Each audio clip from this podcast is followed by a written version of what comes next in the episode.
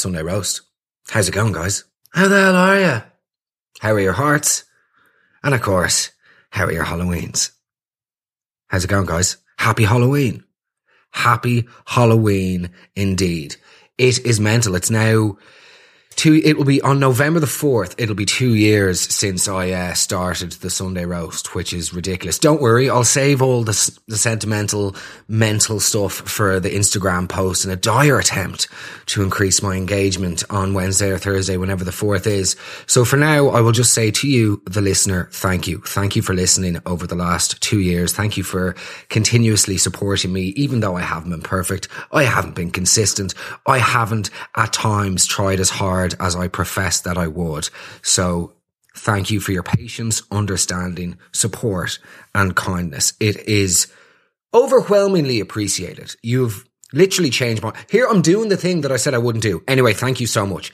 If you've been supporting the Sunday roast, if you've been listening, I really, really appreciate it. You quite literally changed the course of my life. So thank you very much. If you have enjoyed it, please consider subscribing to the Patreon. Patreon.com forward slash Mark Megan. Uh, it's my only way of existing. Please support me. Please support the show. Help keep the oven on and all of the rest. Now, I'm hyper aware that because of the first episode of the Sunday Roast ever was on Halloween, I can't really touch it. Something to me feels somewhat sacred about the subject of Halloween.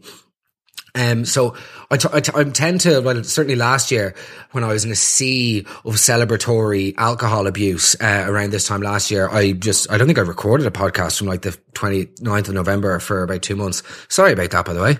Yeah, my bad. Massively my, in, in hindsight, massively my bad.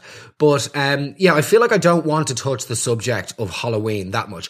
However, I will say, now, I don't know if this is too niche or if this is something I've only observed myself, but is there not a growing trend at the moment of sort of girls pretending to be like really into Halloween?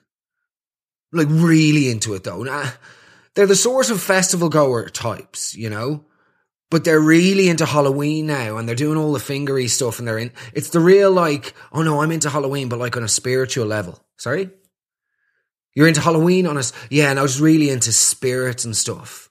Are you, yeah? What, what makes it like, you bought a pair of fishnets off Amazon and you're going to South William Street. You're not exactly performing an exorcism.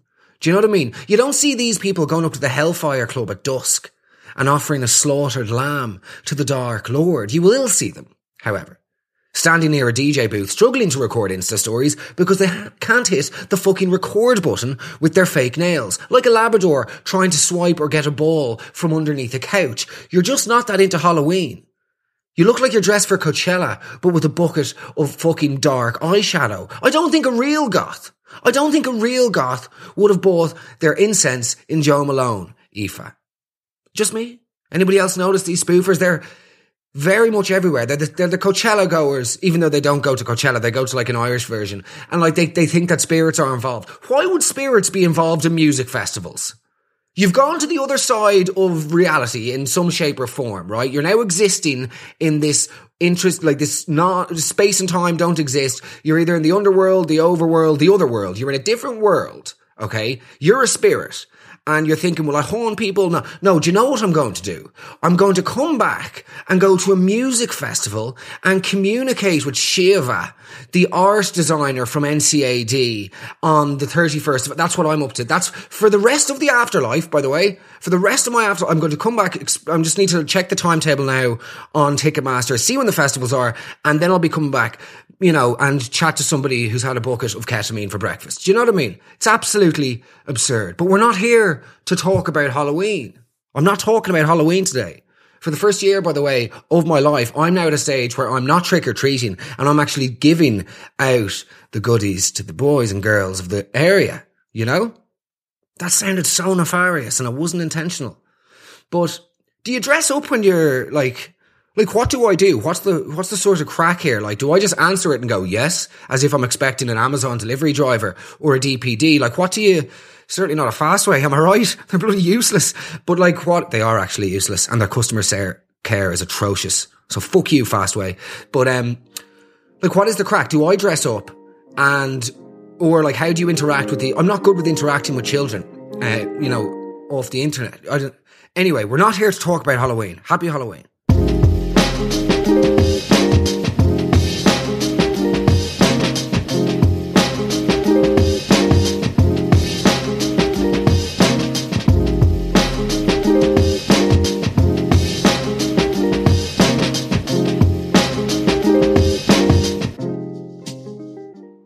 We're not here to talk about Halloween. We're not here to talk about misguided idiots who think that they're really into spirits because they like going to music festivals. No, you're, you're not into spirits, by the way. I'm into spirits, namely vodka and gin, but you know, you're not into spirits. We're not here to talk about Halloween. Okay? Today, we are talking about hotels. Staying in hotels. For those of you unacquainted or unfamiliar or realistically incredibly deprived. I'm assuming everybody stayed in a hotel at least once in their life. If not, the Google definition of a hotel is an establishment providing accommodation, meals, and other services for travelers and tourists. Okay. I get it. I understand. However, I do, I, like, I firmly believe that people just take the piss. Some people take the complete piss when they're staying in hotels because hotels, much like airports, and I think I've addressed this before, but in a position, in a situation where there is zero long-term accountability for your actions, it's lawless.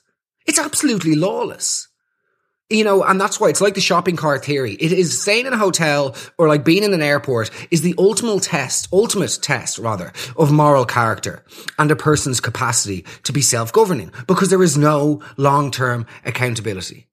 And some people just completely take the piss when they go and stay in hotels. For instance, let's just look at the buffet.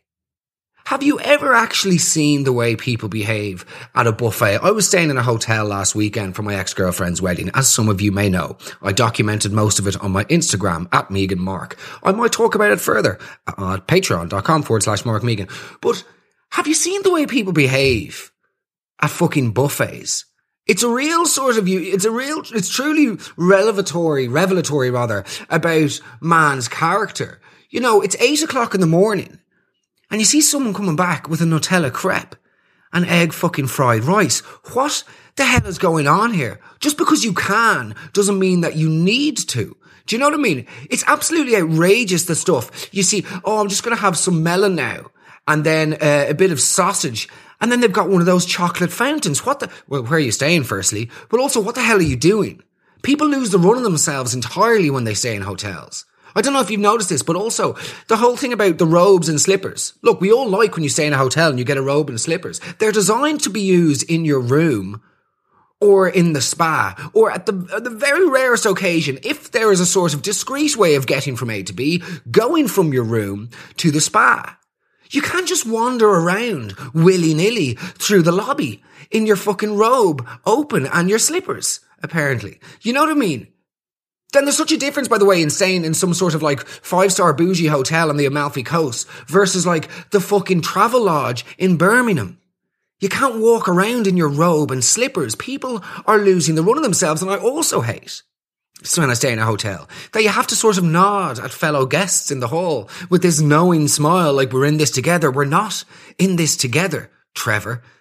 You know that sort of thing. You're walking along on the way to the lift. Hi, hi. Why are you saying hi? You don't do that in a restaurant. If you go into the city Santa on the middle of the week, you don't nod at people on the way to the loo, unless you're doing nefarious things. But you don't smile at strangers, do you? Why do I? Why do I have to? Why do I have to acknowledge you now? Because we're in a hotel. We're not in this together. We've got nothing in common. Even this experience is not shared. We are both going to be doing very different things. I hope.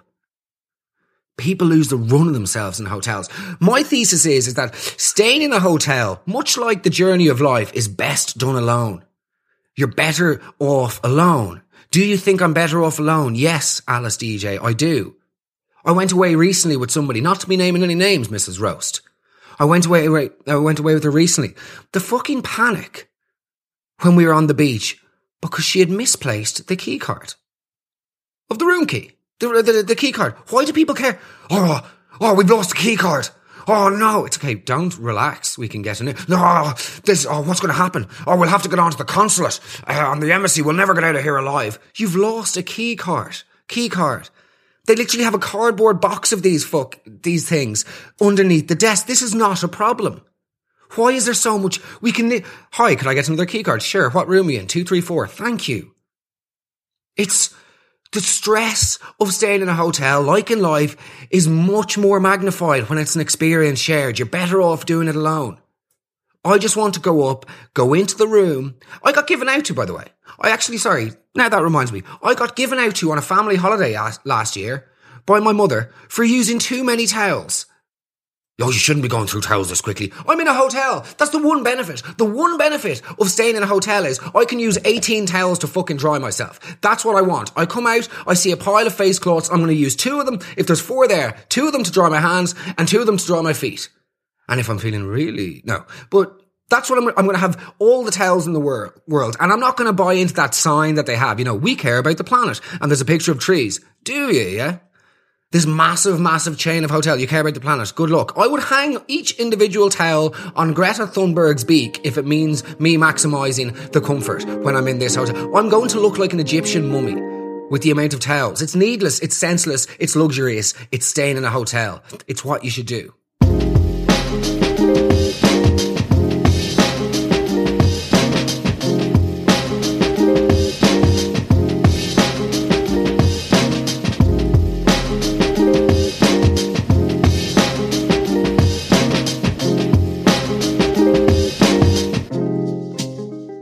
Experience of a hotel. You should just go by yourself and use it as a recess from life. Use it as a break from your current reality. Step outside of your world for a second. Go alone. Don't go with people. It's not worth the stress. It's never worth the stress. The other thing people get panicked about is if the phone in the hotel room rings. Oh God. Well, don't, don't, answer it. Don't answer it. What? Who could it be? Who could, hello, I'm here to murder you. Do you know what I mean? Who could it be? Just, uh, it's going to be somebody from the front. Like, it's nothing. Why are people so stressed? The experience is ruined when shared. I'm telling you. And that's before we even get to the holy grail of issues when you're staying in a hotel. The hotel holy grail, I should have said, or something along that. The hotel, no. Next to opening the dishwasher mid cycle, or the fear of me k- kicking over a glass of water that's beside her on the couch in the living room. There is no bigger fear to the Irish mother. And don't worry, I'm not veering into Irish mammy comedy, but, or Irish fathers, 2021, but no bigger fear is instilled in my parents than if you were to tell them that you went near the minibar on holidays. What is the crack with the, oh no, I could tell my mother I murdered a man and she would still be more understanding than if I told her I used the minibar in a fucking hotel room. What do you think is going to happen? Nothing. You're not going to be electrocuted. Yes, okay, you may get charged 11 euro for, I don't know, drinking acidic fruit orange juice or a packet of Ritz ca- crackers that predate my nephew, but it's not the end of the world. It's not the end of the, stop all of this panic. It's complete and utter madness. Stop the panic. We're supposed to be on holidays. We're in a hotel. Oh, the mini, people go mental about the minibar. Although, another actual situation that I've just remembered that I did, is this bad or is this not bad? So I think I could have mishandled this situation. When I was away in Portugal about two months ago in Cascais, some of you may have seen me document the journey on my Instagram at Megan Mark or talk about it further, uh, patreon.com forward slash Mark Megan. Um, I was staying in the, staying in the hotel in Cascais and it was our last day. We'd been given a bottle of Prosecco by the restaurant. We were, oh no, when we went out in the boat the day before, the guy just like, oh, this comes with Prosecco. We didn't want it, but he gave us the bottle. So we had it in the hotel room. It was our last day. We're leaving for the airport and I was like, oh, do you know what? Will, will I give it to like the rooms, the, the maid service to say thank you for like I don't know, cleaning the room all week. And then I went down and they were, I could see, I like looked out of the room and I could hear them. They're on like a second, like a couple of floors below us. So I went out with the Prosecco and like went up to one of the maids, um, and she was like, had the sort of, you know, the Aerostess trolley thing with her. So I nicked a few soaps and, um, I was like, excuse me. And she was like, uh, she didn't speak English, which is totally reasonable. And I was like trying to offer her the Prosecco, but then I was like pointing towards my room. And I was also in my sw- like swimming togs. And it only dawned on me like two hours later, like why she was understandably so uncomfortable because it was like, this strange hilarious man, you know, coming down to her in his smalls with a bottle of Prosecco, gesturing towards his room. I don't know how we weren't kicked out. Thank God it was our last day. Yeah. Anyway, that's irrelevant. I only realized it about two hours later. Another thing about staying in hotels though, right? People seem to place way too much trust and faith in those who work at the front desk of hotels. Like, I don't understand why people are afraid to Google where, you know, if you're looking for a restaurant or somewhere to go out for dinner, why are people too, like, so afraid to Google where to go? Oh, we should probably ask the front desk. Why? Oh, well, they'll point us in the right direction. Will they? Nine times out of ten, you ask the front desk, where's a good restaurant to go to? Weirdly, they'll always point you in the direction of the bar slash restaurant in their sister hotel. Oh, you want a sushi? Yeah, there we have a sister hotel, El Mergio. It's a little, uh, you know, they take out the map. So we are here Oh, we're here beside that massive fucking red arrow. That's where we are. Good God. Thank you for pointing that out. Anyway, continue. And then he gets the biro out. Bear in mind the map is the side of size of St. Bridget's cloak. This thing is huge. Okay.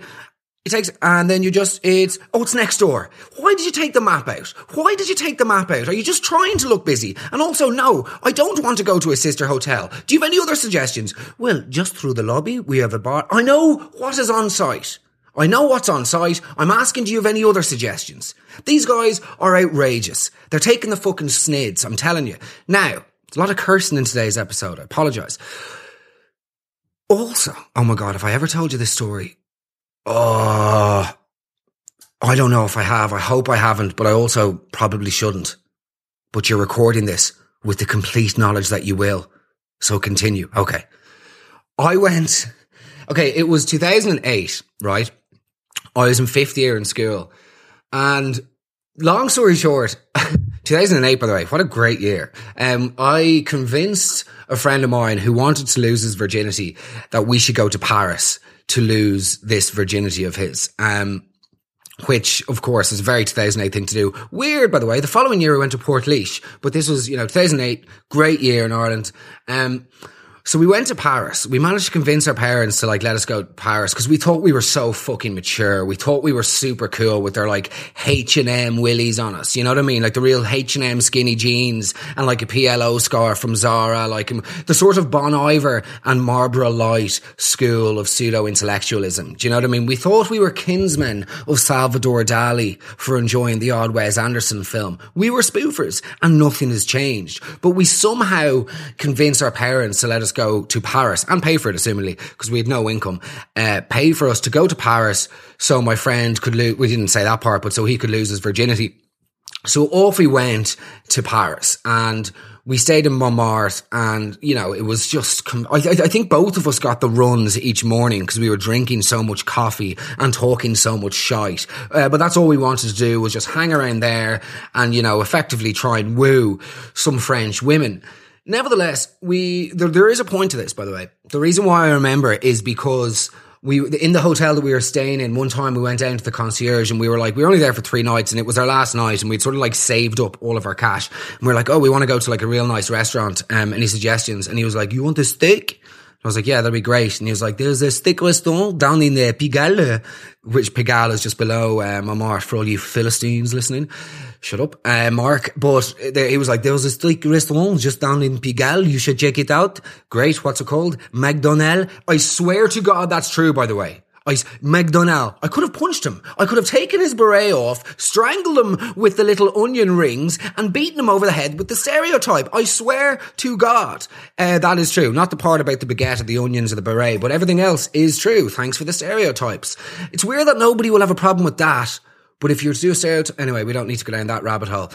Nevertheless, we were in Paris and we finally met these girls and we, we'd been going to the same bar, uh, like Brasserie, spending 16 euro for a pint each night. And we we met these girls on like the Friday night and we said like, we'll, we'll meet you tomorrow evening. They'll come back around eight o'clock and we'll effectively have sex, I suppose, which is a bit of crack as I've learned over the years.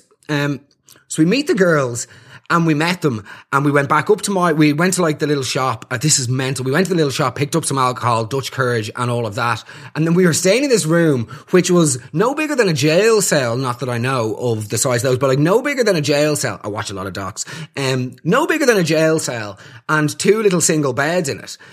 And we sort of just sat there, like the two of them on one bed and us on the other bed, like all sipping out of this like bottle of like peach schnapps or something mental. Uh, nevertheless, we eventually sort of said, right, so are we going, uh, are we going, are we shagging, lads? Are we all, are we shagging? Yes, we're shagging.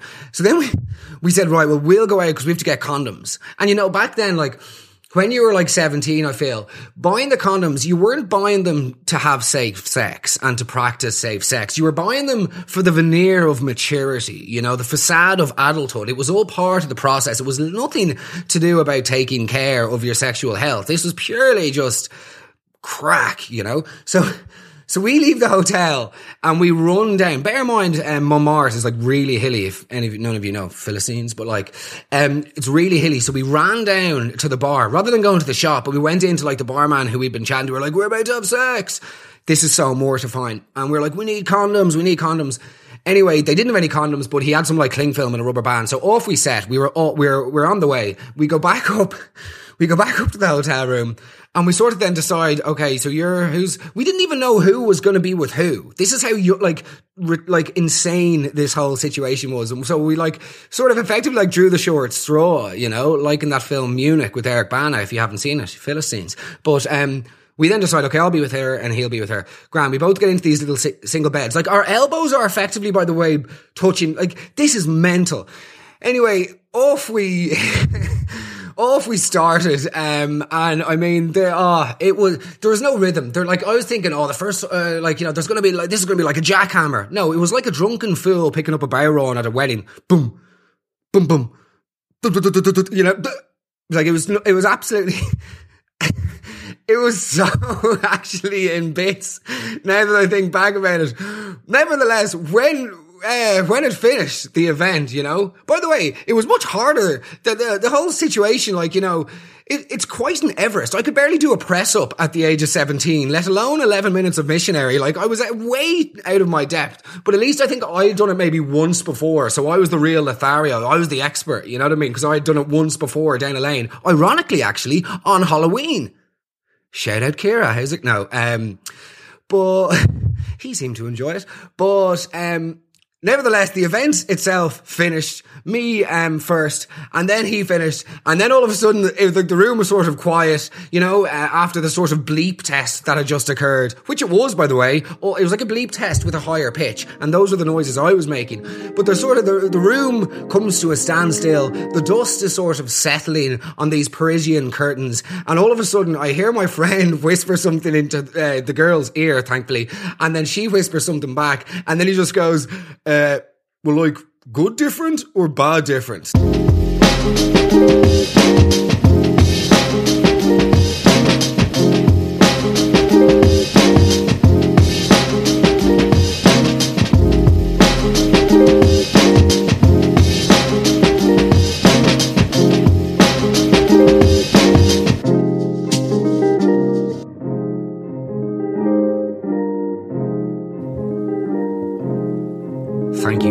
For listening to the Sunday Roast. Really appreciate it, guys. Hard to believe it's already been two years. Feel like the last year doesn't count as much because of everything that's happened. But we're still here, we're still going, and here's to another great year. Again, none of this would have been possible if it wasn't for you guys listening each week. I really, really appreciate it. You have transformed my life and made life a lot more livable. So thank you. Uh, yeah, look after yourselves. I hope you're all doing okay. If you can, take the time maybe to review the show. It'll be greatly appreciated. Wherever you listen to podcasts, just leave a review of what you think of the show. If you have the means, please consider subscribing to the Patreon, patreon.com forward slash Mark Megan, or just follow me on Instagram at Megan Mark. Yeah, thanks so much, guys. Two years. Mental. Happy Halloween. Take care of yourselves. I'll speak to you soon. Bye bye.